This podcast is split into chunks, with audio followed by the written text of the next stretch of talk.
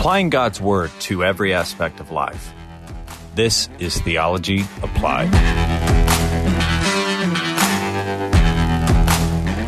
All right, welcome to another episode of Theology Applied. I'm Pastor Joel Webbon with Right Response Ministries. Uh, today I'm honored to have as a special guest uh, Justin Peters with Justin Peters Ministries. Um, he's been a blessing to me over the last couple years. Uh, he wrote an endorsement for the first book that I wrote, um, uh, a book on the assurance of salvation. And uh, we had the pleasure of getting together and having lunch when I was still living in San Diego with uh, one of our friends, Michael Sorello. And so he's just been a blessing to me. Uh, had conversations from time to time over the years, and uh, just his insight and his courage um, to be able to be a discernment minister, uh, protecting the flock of God from ravaged wolves that would seek to devour the people of God if they could. And so um, I'm grateful for him. And without further ado, let's go ahead and get started. Uh, Justin, could you tell us about yourself, your ministry, and uh, what you got going on? Sure, Joel. Uh, well, first, it's a pleasure to be with you. It's good to see you again, and uh, I appreciate your kind words of encouragement. And uh, praise the Lord for for the work that you're doing and the ministry that He has entrusted to you. Uh, so, yes, my my name is Justin Peters. I have a ministry that is very uncreatively entitled Justin Peters Ministries and um, I'm an evangelist. I, I, I, travel and preach and teach, and that for which I am most well known is dealing with false teachers. I have a seminar entitled "Clouds Without Water." And uh, clouds without water is a reference in the book of Jude, verse 12. Jude refers to false teachers in a number of different ways, one of which is clouds without water. So that's the uh, the genesis there of the of the title and it deals specifically with the word of faith movement, the health and wealth, name it and claim it gospel, prosperity gospel, the doctrine that says it's always God's will for a Christian to be wealthy, always God's will for a Christian to be physically healed. Um, it's led by people such as Benny Hinn, Kenneth Copeland, Creflo Dollar, Joel Osteen, Joyce Meyer, uh, some of those folks, and and so um, that that has taken me all around the world, across the United States and around the world, preaching and teaching. Uh, but it's not my only interest. I mean, that's kind of what people tend to think of when they think of me. But I, I, I have other interests as well. My first commitment is to exposition, expository preaching, and uh, so I, I, do I do quite a bit of that as well. But uh, the clouds without water is what I'm most known for. Great, great. That's uh, that's how I, I first kind of uh, found you and, and became interested in your work. And and uh, I yeah, I just appreciate your courage and preaching the truth. So uh, second thing that I, I wanted to get to that uh, people tend to struggle with is just the idea of calling out false teachers by name. So the title of this episode for uh, lack of creativity, as you said earlier, is calling out false teachers by name. And uh, I think people understand. Most people in the church today they understand that there are you know false teachers and false teachings uh, but I, I, think what, what I've encountered in my pastoral ministry as I've done some of this and following in your footsteps and calling out false teachers by name is um, I hear a lot of Christians say, you know, well, why don't you just address false teaching um, without without addressing the false teachers? Or I've even had other people, you know, who would be maybe even extra sensitive, and so they would say, well, don't even address false teaching, um, just just teach true teaching, and if you just focus on the truth then you know like you don't need to to talk about everything that's wrong you know? You don't need to always be criticizing. They, they kind of have that mentality where they think you're, you're being critical you have a critical spirit by always calling something out. So it's so there's already enough people who rub the wrong way when you call something out. There's certainly people who rub the wrong way when you call someone out. And so the title of the you know this episode is you know calling out false teachers by name. And so should false teachers be called out by name um, but further than that, because I, I, know your answer, most of our listeners do too. Um, why? So, kind of three parts. Why should they be called out by name? How, how is that good? How is that beneficial? Why is that necessary? Who should do this? Should Christians be doing this? Should Joe Blow Christian be doing this? Or, or is it reserved for pastors or evangelists? Or so who should do it? Why should it be done? And then lastly, uh, what's the proper context? Or you could say where. So why and who and where? Is it, is it reserved for a conference about false teachers? Is it reserved for a podcast, you know, or, or uh, show setting like what we're doing now? Or what about Sunday morning, the Lord's Day in the pulpit? What about on social media? Um, those kinds of things. So should false teachers be called out by name? Um, and then why? Who should do it? And where? What's the proper context? Okay. All right. So, uh, in short, yes, we should call out false teachers publicly by name. Um, let, us lay a little groundwork here. Uh, you mentioned those who would say, "Oh, well, we should just teach the truth. You don't have to worry about error. Teach the truth. You know, just be positive. Uh, you don't have to worry about the error." Well, for one thing, uh, pointing out error is in and of itself positive, but uh, Scripture actually commands us to do both: to teach the truth of Scripture as well as warn people about false doctrine. In fact, Titus chapter 1 verse 9 says, "Teach sound doctrine and refute those who contradict." So it's not an either or, it's a both and. We're to do both of these things. In fact, um, this would probably surprise a lot of folks. 26 of the 27 books in the New Testament directly warn about false teachers and or false teaching only the book of Philemon, the short little book of Philemon, doesn't say anything about it one way or the other. So 26 of the 27 books in the New Testament do. So warning about false doctrine, false teaching, and false teachers is a very prominent theme in the New Testament. And so you you really have to do uh, you you you would have to be you would have to get to the point of being intentionally dishonest with the text of scripture to say that we shouldn't be doing this because it is just all throughout the New Testament. Uh, you really cannot miss it un, un, unless you're just trying to. So, um, so yes, it's not either or; it's a both and. So, uh, first question is why should we be doing it? Correct. Mm-hmm. We well, a we must do it because we have a command from Scripture to do it. Right. Right. 16, 17, Paul says, "Mark those who cause divisions and hindrances contrary to the doctrine which you learned and stay away from them. Uh, as just one example. So we're commanded from Scripture to mark those who teach contrary doctrine to the gospel. Mm-hmm. Um, and, and, also, false doctrine, false teaching, and those two terms are synonymous, by the way, doctrine and teaching. But uh, mm-hmm. they pose a, a, a real threat uh, to people, both to unbelievers and to believers. Um, Paul says that he writes to Timothy and says that uh, false teaching, idle chatter, it spreads like gangrene. Mm. Error is, error always begets more error. Okay, error is never isolated. It, it left unchecked, error spreads like gangrene. It, it always begets more error. And so, unless you, if you don't engage it. And to, I guess to quote uh, Barney Fife, if you don't nip it in the bud, I might be dating myself there, but if you don't nip it in the bud, it's going to spread. It's uh, look at the United Methodist Church as an example.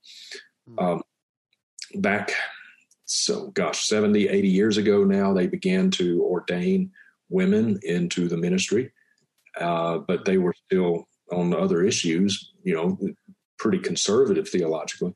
And now the United Methodist Church is ordaining homosexuals, and I mean that they're hopelessly liberal. So uh, error always begets more error; it never just stays isolated. So, um, so that's the why, because it does pose a danger. And it, now, granted, it doesn't pose any eternal danger, as in a crit to a Christian. A genuine Christian can never lose his or her salvation, so it's not like it's going to lead them uh, to losing salvation, but it can divert them. It can stunt their sanctification. It can mm. stunt their growth in Christ. Uh, it can confuse them. It can be um, uh, very, uh, what's the word I'm looking for? Very, uh, uh, it can be devastating to them, at least in a in a temporary sense. I mean, uh, eventually, a genuine believer will kind of get back on the right track, but it can absolutely stunt their their growth and cause a lot of confusion unnecessarily. So, hmm. uh, so so that's the why. Uh, and the and the and the what is that correct? What's the next question? Yeah, the who and where. What's the proper context, aka where, but then also who? Who should do it? Okay, so who should do it? Um, all of us should do it. This is not just something for the preachers or the, you know, the elders or the conference speakers. No, this is something that we should all be doing. Um, each and every one of us is in, as believers, we are indwelt by the same Holy Spirit. Um, anybody watching us right now, maybe you're not in ministry, but you're a genuine Christian, born again by the Holy Spirit of God. Guess what? You have the same Holy Spirit that I do and Joel does. So this is incumbent upon all of us to do. Uh, so it's not just for the preachers. Um, and and and where um, well as i just said it, not just at conferences not just in church uh, we are to always be ready as the apostle peter says always be ready to give an answer for the hope that is within us we're to preach the word in season and out of season that means always be ready to preach god's word i always be ready to give an answer for the hope that is within us so it's it's not just something to think about and talk about at a conference, an apologetics conference, or on church on uh, church on Sunday mornings. We always need to be ready to do this because uh, all of us, I, I would dare say, each and every person watching us right now knows someone who, to one degree or another, has been led astray by false teachers. Uh, they are so prominent and they dominate the airwaves. They dominate Christian television. They uh, they get the most YouTube views and clicks, and they the, the in fact Sid Roth, who is one of the looniest of the loony. I mean, honestly, I couldn't even I, I couldn't make up something crazier than the previous guest on Sid Roth's. I mean, it just Looney Tunes, like it would make Scientology look like a documentary, kind of crazy. Uh, his, channel, his uh, YouTube channel, has 1.26 million subscribers, and uh, for comparison, Grace to You's YouTube channel has about 400,000 or something. So he literally has. I mean, this guy who is absolutely loony has triple the amount of subscribers that Grace to You has. So Right. Uh, it, it's very prominent. It very, yeah. very prominent. False teachers are everywhere. Yep. I, I, like what you said in terms of the the who.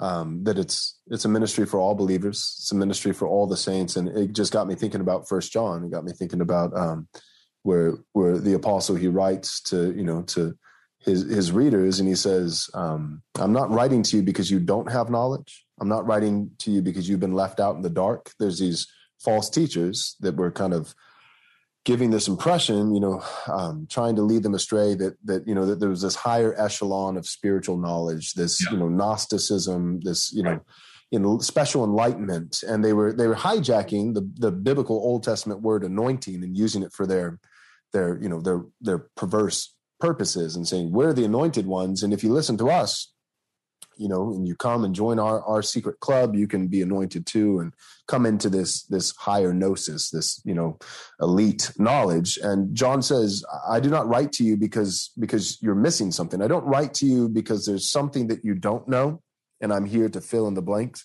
I write to you because you do know, uh, because you do have knowledge, and that because you have been." Past tense, every single one of you, if you're in Christ, you have been anointed by the Holy One and and this is the same letter where John also says, "Greater is He who is in you than he who is in the world." You know, and, and we take that out of context a lot of times in the evangelical church, and you you know you you see that right alongside you know Philippians, "I can do all things through Christ who strengthens me." At a football right. game, you know, greater is He who is in us, and we can beat that football team. And say, well, no, it's a little deeper than that, but uh, greater is He who is in you. It's speaking of the Holy Spirit that you've been anointed by, and and His his um, confirming and resonating ministry with the truth because he the holy spirit jesus said he convicts us of sin and he will he will uh, guide us and remind us of all that christ has, has taught us. And he, so the holy spirit dwelling within us resonating with the truth is a more powerful ministry led by a more powerful person namely the third member of the trinity uh, than than the devil and particularly what's in view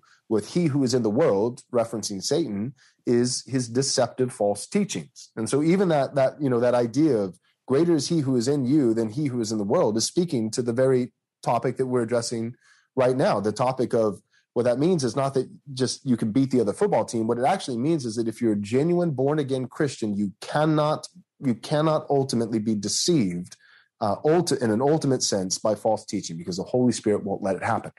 And, uh, and because you do have knowledge. And, and again, John, he's not just writing to a team of elders. Um, he's, he's, when he says you do have knowledge, you have been anointed, you have the Holy Spirit, and he's strong enough within you to, to preserve you from deception and false teaching. He's, he's addressing all the saints. He's addressing all the people of God. And so yeah, that's I, I appreciate you saying that it's a ministry for everyone. Now, I got to be honest, as a pastor, there have been times where where I I see you know some people maybe a little overzealous fulfilling that ministry, you know, in the chat section on on Facebook, you yep. know, and and getting in arguments, you know, that sometimes I'm like, man, I I don't know if you went too far, and even if you didn't go too far, I feel like you might just be wasting your time. You know, there's like 174 comments between two people. Everybody else has already checked out, like at comment 47, and you know, it just keeps going. It's like, all right, you know what?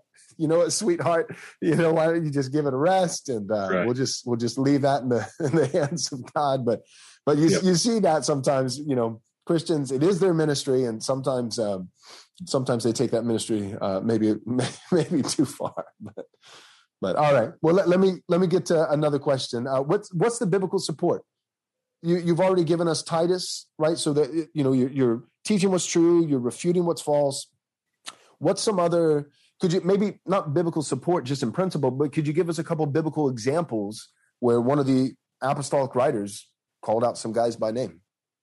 Yeah, absolutely, and uh, that that's a that's a, a, great question, and I'm I'm happy to answer that. Uh, it happens on a number of occasions, actually, uh, and it, it goes beyond just warning about false teaching in a general sense.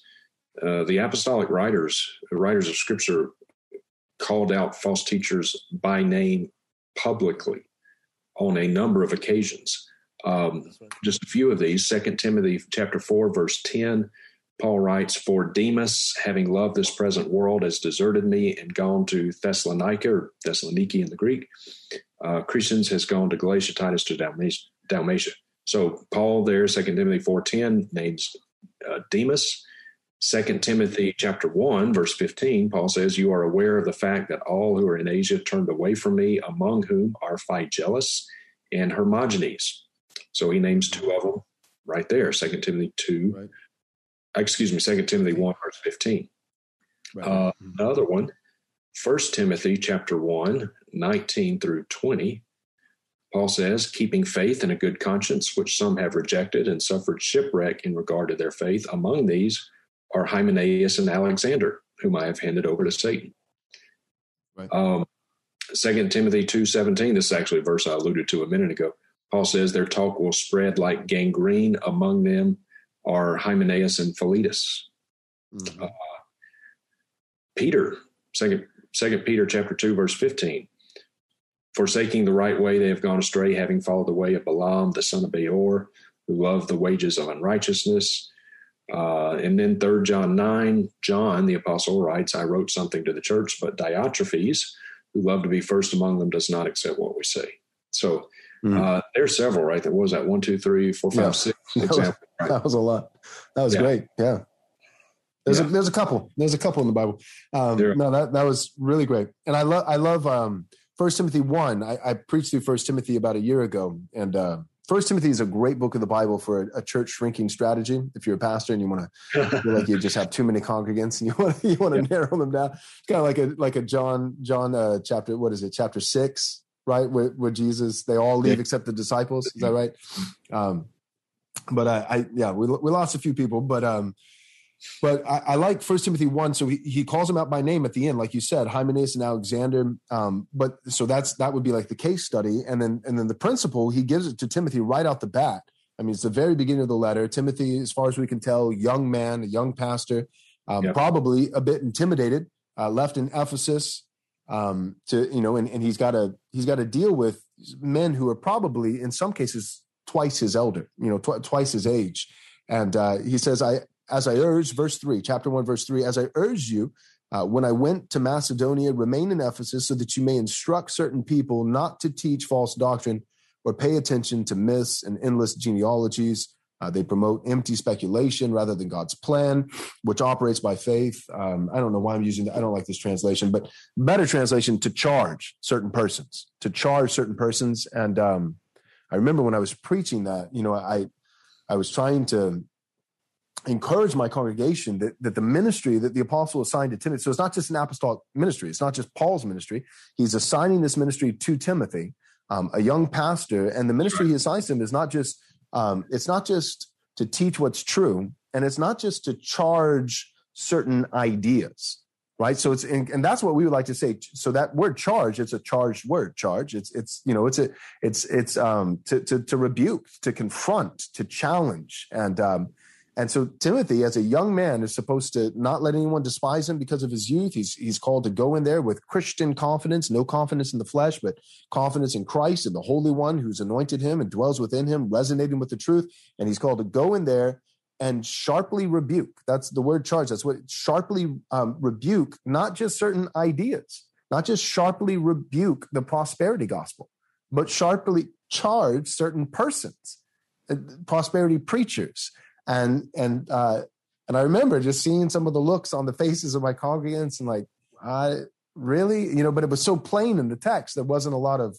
there wasn't a lot of pushback, and so I, I think that that's something that people struggle with charging certain persons. And I think, well, I'll, I'll just I'll, I'll throw it to you as a question. Why why do you think? Because you've already addressed this, you know, the why. Why do we need to call out false teachers by name? But why, getting more specific, why is it distinctly beneficial for the sheep to to not merely call out a false teaching, a false ideology or idea, uh, but also to call out a false teacher. Because it, to play the devil's advocate for a moment, what if somebody was just sitting here with me and you, and they push back and they say, "Why don't you just do a seminar, Justin, and just give them all, you know, 10 characteristics of the prosperity gospel which i'm sure you've done you know something like that probably a hundred times you know and like what you know give give us uh, 10 telltale signs of the prosperity gospel and make it plain as day. Teach a seminar give hours of information. Here's the prosperity gospel. Here's the gospel of jesus christ. Here's the prosperity and line them up compare and contrast make it real plain and just equip them with those tools and send them home. Why why do you have to name a prosperity preacher?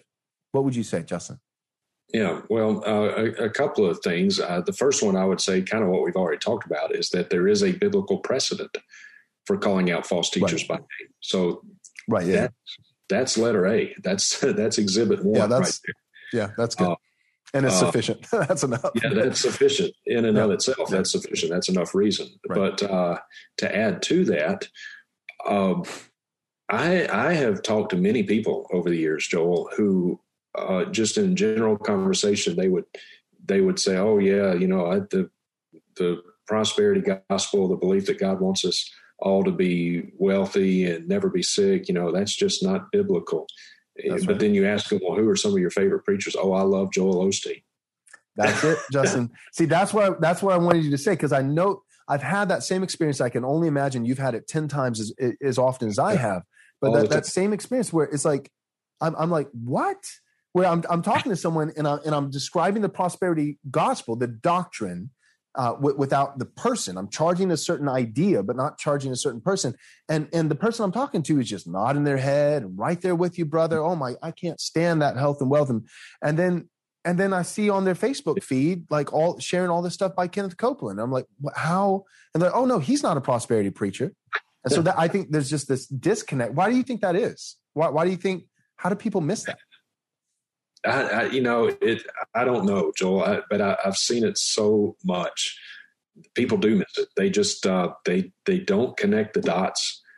I, I would have to say they're either they're really ignorant of Scripture or ignorant of of what their the teacher, the preacher that their their favorite one that they've been listening to. That for some reason they just don't connect the dots. I, I literally yeah one time. This is n- not an ounce of hyperbole. Uh, a number of years ago, I was in a Lifeway Christian bookstore, and there was a lady who was looking at a copy of The Message by Eugene Peterson, mm-hmm. which is we could do a whole program on that. That's garbage. But anyway, um, I, and I just couldn't help myself. And I so I was on my little scooter and I went up to her. I said, "Ma'am, I said, I, I know you're not asking my opinion, but uh, I, I, do know a little bit about this. And I said, if you're looking for a Bible, this is not the one you want. And so uh, she was very nice. She said, "Oh, really?" And so I started. We started talking about that and and uh, listened to me. You know, so it it kind of led into another conversation. In the midst of the conversation, we got to talking about various preachers, and she said, "I kid you not," she said, "My two favorite preachers are Joel Osteen and John MacArthur." uh, two peas in a pod, huh? I'm sure. I'm sure John MacArthur was flattered if he ever yeah, heard that. Yeah, right. I, know, I know. It's just uh, really yeah. no. It happens. It makes me think. I know there's got to be a, an illustration for this that I just I can't I can't think of off the top of my head. But it's it's almost like um, I've, I've you know there's there's some old parable and I just can't think of it. But not not a parable from the Bible, but uh, but just the idea of you know describing you know how you describe something to a blind man you know and it's uh, yeah uh, you know, and, and you know it, it, feels like this and it looks like that and it's it's this size and you know all these kind of things. And then like if he could see right you could describe an, an elephant for instance and just and just mm-hmm. exact detail to a blind man. And then let's let's say all of a sudden his you know his sight was restored and he sees an elephant for the first time he still may not necessarily connect the dot. There's just something about when it comes to well just i think just the the act of teaching when it comes to when it comes to the art of teaching, there's a reason why why Jesus gives examples. You know, there, there's a reason why the apostles give. I think there's just something about examples. I think when when I'm when someone's teaching me, when I'm trying to learn something, and and they just give me the general principle, I, will get I'll get a lot out of that. Um, but but it's not until they say, and here's the general principle: this tenant, this tenant, this tenant, da da da da da. You got it. And it's like okay, I got it. And they're like, and here's what it looks like. You know what I mean? Some people are just visual yeah. learners. They just need that. And so I think that's part of it. And I think also part of it, uh, I think I keep thinking about First Timothy five when when Paul's writing to Timothy in regards to uh, disciplining an elder, you know, and and those who persist in sin rebuke them before them all, so they you know the rest might stand in fear, and um, and then he goes immediately on to say, do nothing from favoritism, yeah. and it's not it's you know it's not random. He's not he's not you know changing gears. It, it's he, he's saying. I think I think what he's saying is because um, I believe, and I know you do too, and, and ministering with a plurality of elders in a local church, and so he's assuming there's a plurality of elders.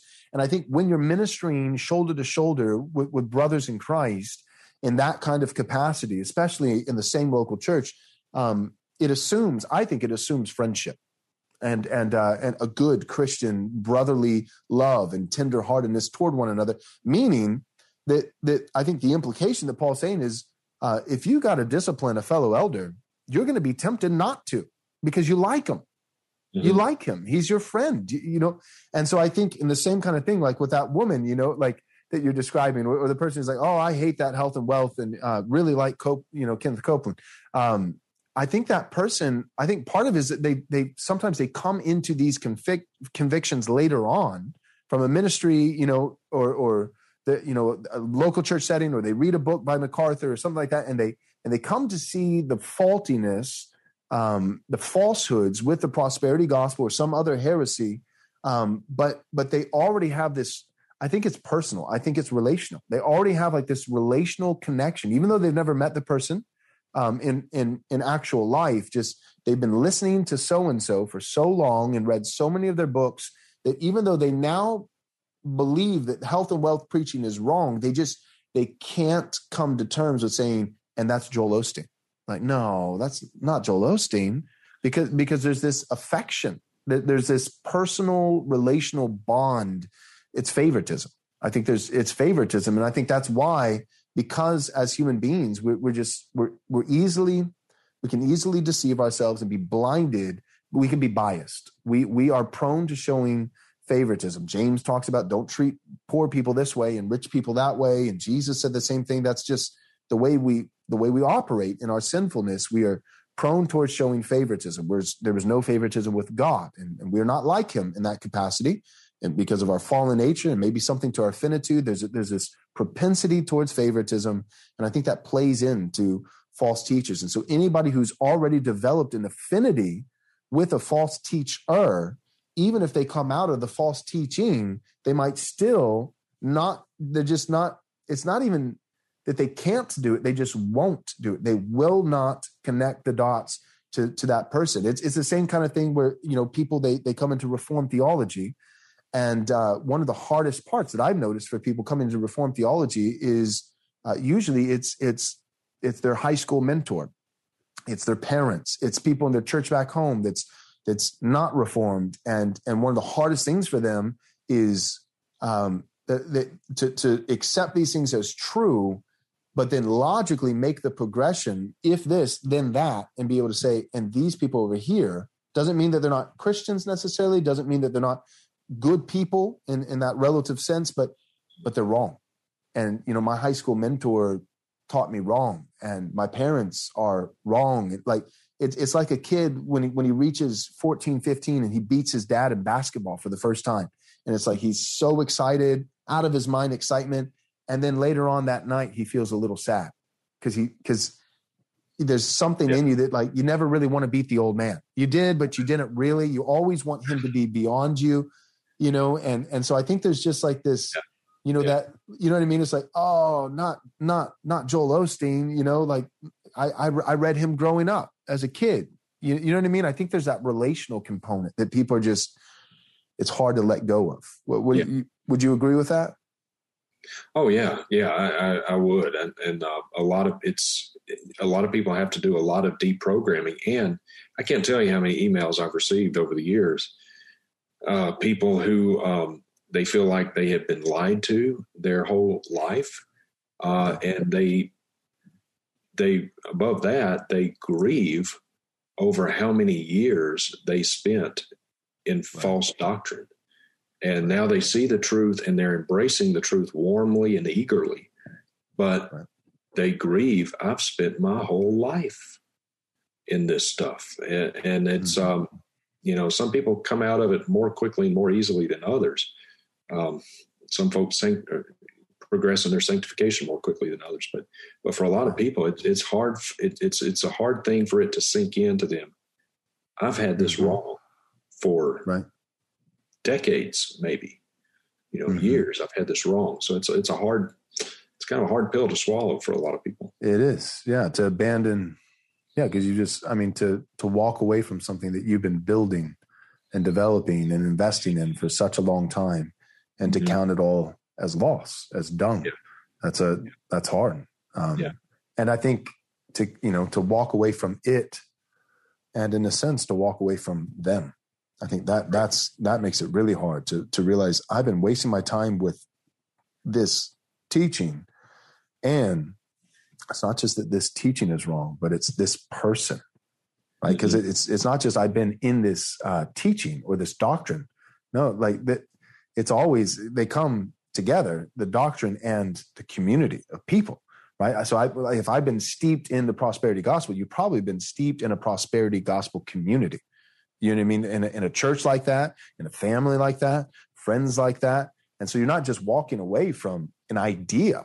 That I think that's what makes it so hard. You're not just walking away from an idea. You're walking away from what, what felt like a family, mm-hmm. you know, and, and, uh, yeah, that's hard. And I know you and I both have some guys that we have personal relationships with, with, you know, they, they didn't decide their last name, you know, but they, they, you know, God, God, you know, in his sovereignty opened their eyes and they, it wasn't the hardest the hardest part for those guys was was not just walking away from the teaching but it was it was losing relationships. Yep. You know? Yep. Indeed really really very hard. costly. Yep. Yep. All right let me ask you this real quick and, and then we'll go ahead and uh, close out our episode. Um, but what, what about I, I, believe it's first corinthians chapter 3 i don't even i don't want to i got my bible here okay i'll, I'll do I, I can't let me see this is the CSB. I'm, I'm not a huge fan. I don't think it's the worst translation, but the uh, Christian Standard Bible. Have you heard of that translation? Heard of it, but I've not really read it any, so I'm not familiar yeah, with it. I prefer NASB or ESV, but this is this is what I got on my desk right now. I'm not going to get up, so I'm not that that devoted. Um, First Corinthians, I believe it's chapter three. You'll know, uh, but it's where you know Paul is is writing. He's saying. Um, he's talking about the person who builds with wood, hay, and stubble versus the person who builds with precious jewels. And the person who builds with the wood, hay, and stubble, he says he himself will be saved, but as one escaping flames, barely by the skin of his teeth. Um, now, that can't be a false teacher can it? I have my thoughts on it, but I'd, I'd love to hear what what would you say to the person who's asking? Well, Justin, what about this right here? That you know, it seems like some people in their ministry are are ministering wrong, incorrectly. Yeah. You know, something that's ultimately going to be burned up. It's not going to, you know, God will test it with fire on the last day, and all their work was in vain. It, it was not eternal. It was not correct. It was false. It was wrong. But they themselves were saved. How how can somebody how can their work be false but them be true? Do you know what I'm talking about? Is it First Corinthians three? Is that right? believe it. Yeah, I don't. I don't. My uh, I've got my phone turned off. I kept. I don't. In my. We just. Okay, I think I, I think I found it. Actually, in my uh, in my bag, so I don't. I think it's first First Corinthians three eight. Uh-huh. Eight through yeah eight or um 10 verse 10 it says according to the god's grace that was given to me i laid a foundation as an expert builder another one builds upon it but each one should be careful how he builds for no one can lay uh, another foundation uh, right? That's like ephesians 2.20 that the foundation is apostles and the prophets. We don't have any more of them. Christ is the cornerstone. We've got evangelists and pastors and we're, we're, we're framers. We're building on that foundation. And so another is building on it but they should be careful how they build. No one can lay another foundation. That's already done. It's already been laid. Um, the foundation is jesus christ. If anyone builds on the foundation with gold silver and costly stones so this is 1 corinthians 3 verse 12 with gold, silver, or costly stones, or with wood, hay, or straw, each one's work will become obvious. It will be manifest. Um, for the day will disclose it, because it will be revealed by fire. The fire will test the quality of each one's work. Verse 14 now. If anyone's work that he has built survives, he will receive a reward. But if anyone's work is burned up, he will experience great loss. He will suffer great loss but he himself will be saved, but only as through fire. Um, what, what, are your thoughts on that text?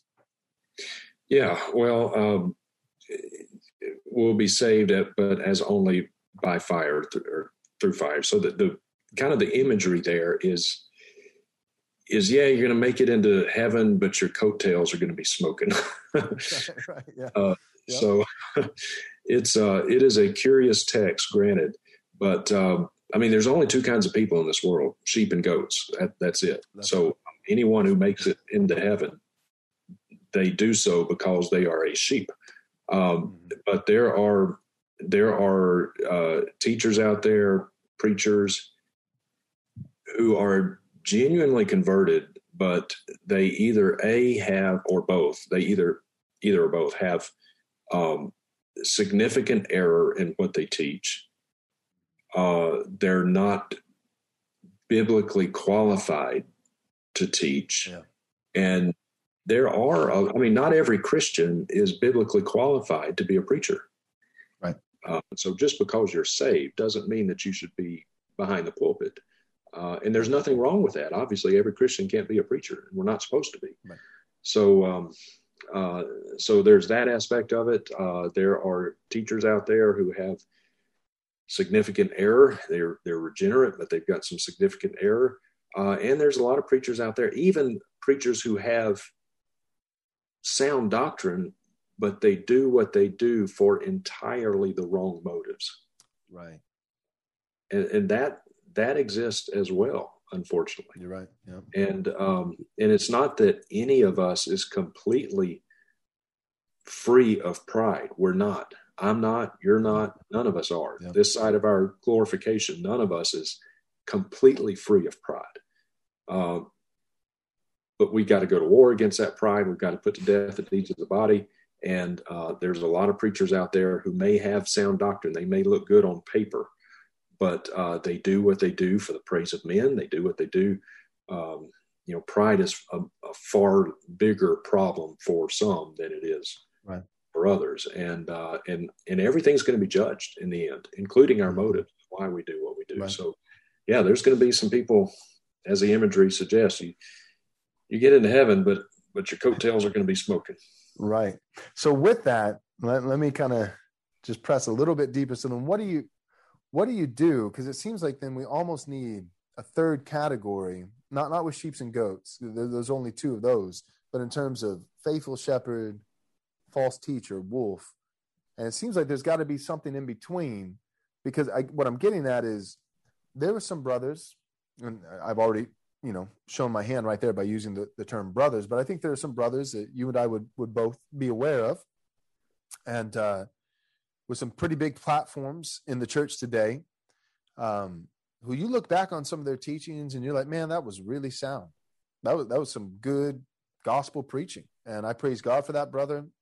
There are are just people have come in droves uh, to to Christ because of their ministry, their preaching, um, and then and then there's been a drift as of late, it seems, and uh, and whether it's you know like there's the age old kind of prosperity gospel stuff that you've done a lot of work on, but there's there's some new some new uh, things popping up their head. Critical race theory mm-hmm. um, i mean the egalitarian thing keeps coming in feminism but uh, that's that's you know it, it has some new new tactics you know it has some new tricks from time to time but it's the same old same old thing but but the the race issue has been a big one critical race theory and I, and I praise God for guys like Tom Ascol, Jared Longshore, Voddie Baucham, John MacArthur you know guys who have stood up against that but there's some guys that like I I really used to to like their ministry. I like them, and man, they just hook, line, and sinker have gone woke and uh, just drinking the Kool Aid, for lack of a better term.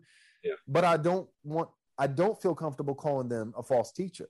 You see what I'm saying? That's what yeah. I'm asking. Like with this third category, yeah. I think because I think they're getting in to have. You know what I mean? I, I like I, they have a gospel message, but they're embracing this stuff that I, I really think that if they if they I think they're trying to hold two things in tension that, that just are diametrically opposed to one another. And I think eventually, because I believe that they are brothers, eventually I think they're going to let this nasty stuff go and and just hold on to that gospel and repent. And I'm and I'm praying and hoping and believing that because you can't hold them both indefinitely because they they they're both diametrically opposed. One's gonna gonna beat out the other, and um and you know the, and this woke woke gospel it is another gospel and it is in opposition to the true gospel. It it replaces repentance with penance. You know, there is no, there is now much condemnation in the woke church. There's no forgiveness. There's no, uh, this, the sin of racism is something that's the worst sin of all sins, you know, and it's, it's unbiblical and, and it's not just unbiblical or extra biblical. It, it's, um, it is contrary to the teaching of scripture and contrary to the gospel of Jesus Christ. And I, and you and I both know guys who've, they've embraced this and they're talking about their white privilege and and their and why it's why it's sin and you know repenting of being a racist. And I'm like well if and saying there still are a racist and I'm like well then if you still are a racist then you should not still be an elder. You know if you really believe that then go ahead and resign from ministry. You know what I mean? And so we got that whole thing going on. But some of these guys I really I just don't feel and maybe it's me. So maybe you need to just call call call me to to have some more courage. But I don't feel comfortable calling them false teachers at mm-hmm. least at yeah. this juncture. What what do you think about that? Is that a First Corinthians three guy? Maybe. Very well could be, yeah. Particularly if they don't right the ship, if they don't uh, abandon it. Of course, as you said a minute ago, we would expect them to do that. Uh, it's right. been very disheartening that they have not done so already. But uh, yeah, and, and I'm going to refrain from naming them because uh, I don't. We, you know, I, no, I don't. I know. I'm sure you and I are thinking of probably a lot of the same guys. Um, yeah. yeah, I can absolutely consider them to be brothers, uh, but they have sadly and tragically been enchanted for whatever reason by the social justice stuff, and and that that is antithetical to the gospel on every conceivable level. Yeah. Um, so, and, well, then let me ask this real quick. So we're, we're saying, you know, we start off the episode saying there is a biblical precedence, not, not just not just as permissible, but there there is a mandate to name publicly name false teachers. But you and I are both not naming some of these guys, and so I guess I guess my question is, um, yeah. the guys that Paul named, Demas. Do, do you think that all the guys that Paul named, Hymenaeus, Alexander, Demas, these guys, do you do you think they were all? Do you think they're they were all um, were, were some of them the First Corinthians three? Do you think Paul, the same Paul who wrote First Corinthians three, and some of them will make it into heaven, but with their coattails on fire? They really are brothers, and they really are personally trusting in the, a true gospel. But somewhere in their ministry, they got off track, and and were yeah. building with wood and hay and stubble. Um, and I think the guys that me and you are both thinking of would fit that bill. Do, do you think that some of the guys that Paul listed by name were, were that, or do you think that the principle is you only publicly name the full blown bona fide Benny Hinn false teacher? I think does that make sense? Yeah, yeah, it it does. Uh, and, and I, my guess is, uh, you know, in some of these that he named, we really don't know a don't know. lot of background information on them other than their names and, and what you know Right. Paul said. So there's not a whole lot. there's not a whole lot of uh, deep exegesis we can do on you know on exactly who these guys were and, and what the background story they had was. My guess is is that some of some of them would have been would have fit into the First Corinthians three uh, Mhm. paradigm, what Paul was speaking of. Some of them um, are not in heaven now. They're Yeah. some of them were goats that looked like sheep initially. Mhm. They look like sheep, but that's the rocky soil of Matthew 13, right? You know, initially they That's look good, but uh, Right. then the sun comes out, trials of life scorched them away. Right. There's no, there's no root there. There's no fertile soil. Right. So, you know, they look good for a while, but then they they went out Mhm. from us because they were not of us. So Right. uh, Right. I think it's a, I think there's some of both there. Yep. Okay. That's fair enough.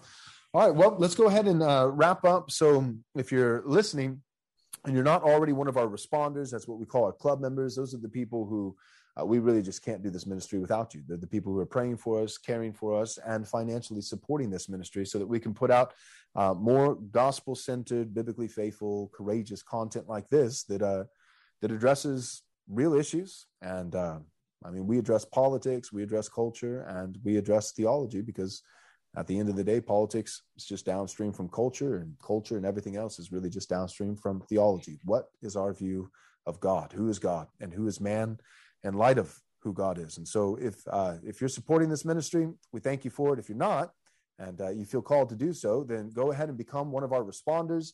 And one of the benefits that you'll have is you'll have access to our bonus content. And so, Justin, all of our guests with Theology Applied, uh, they stay on for an extra five, 10 minutes, uh, and we throw out a bonus question. I always ask the question on the end of the episode to whet your appetite and hopefully get you interested. So, this is our question for Justin, our bonus question. Uh, what are a few of the most dangerous false teachings in the church today, besides the prosperity gospel? Because anybody who follows you, they, they know what you think on that. So uh, maybe maybe let me make it more specific and say, besides the prosperity gospel, what do you think is one of the most uh, dangerous false teaching in the church today? And who are some of the most dangerous false teachers? And those probably those two questions go hand in hand. So that's that's our bonus question. And uh, if you're not a responder, we encourage you to uh, to subscribe and uh, support this ministry. So, Justin, uh, would you go ahead and close us out by just telling our listeners how they can uh, be praying for you and how they can follow your ministry? Sure, Joel. Yeah. Um, which one do you want me to do first? That or answer the question first? Oh no, no, we'll do. So we're gonna you're gonna close Oh. us out, tell us how they can follow you, and then we'll come Oh, back gotcha. on and we'll do the bonus question. I Yeah. got you. I got you. All right. Okay. Uh, yes, yes. You can uh, follow me. You can go to my website, justinpeters.org, and uh, all my contact information is there. I've got uh, ministry Facebook page. Um, I have a friend who keeps that up for me. Uh, I'm also, though, increasingly active on YouTube, my YouTube channel, Justin Peters Ministries uh, YouTube channel. And uh, the way people can be praying for me, this is going to sound like a Sunday school answer, but I honestly mean this. Pray that not only in what I teach, but also in how I comport myself, that I would bring honor to Christ. Um, I never want to do anything to bring dishonor to Him. So uh, pray that both in the content of what I teach and and how I carry myself, uh, that I that I please Christ. That really is my greatest desire. So uh, I would Great. definitely appreciate people's prayers. Great. And if you're going to pray for Justin, feel feel free uh, with that prayer request to throw throw Pastor Joel in there too, because that's a, that's a good thing to pray for me also. So, all right, Justin, thank you so much, and thank you to all of our listeners for tuning in. Uh, we appreciate it. As a special thank you for your gift of any amount, we'll be happy to send you a free digital book from our store. To access this offer, visit rightresponseministries.com/offer. We highly recommend Pastor Joel's book, Am I Truly Saved? If you or someone you know has wrestled with doubts about the love of God, this would be a great resource. As a reminder, to get this offer, go to rightresponseministries.com slash offer. And thank you for your generous support.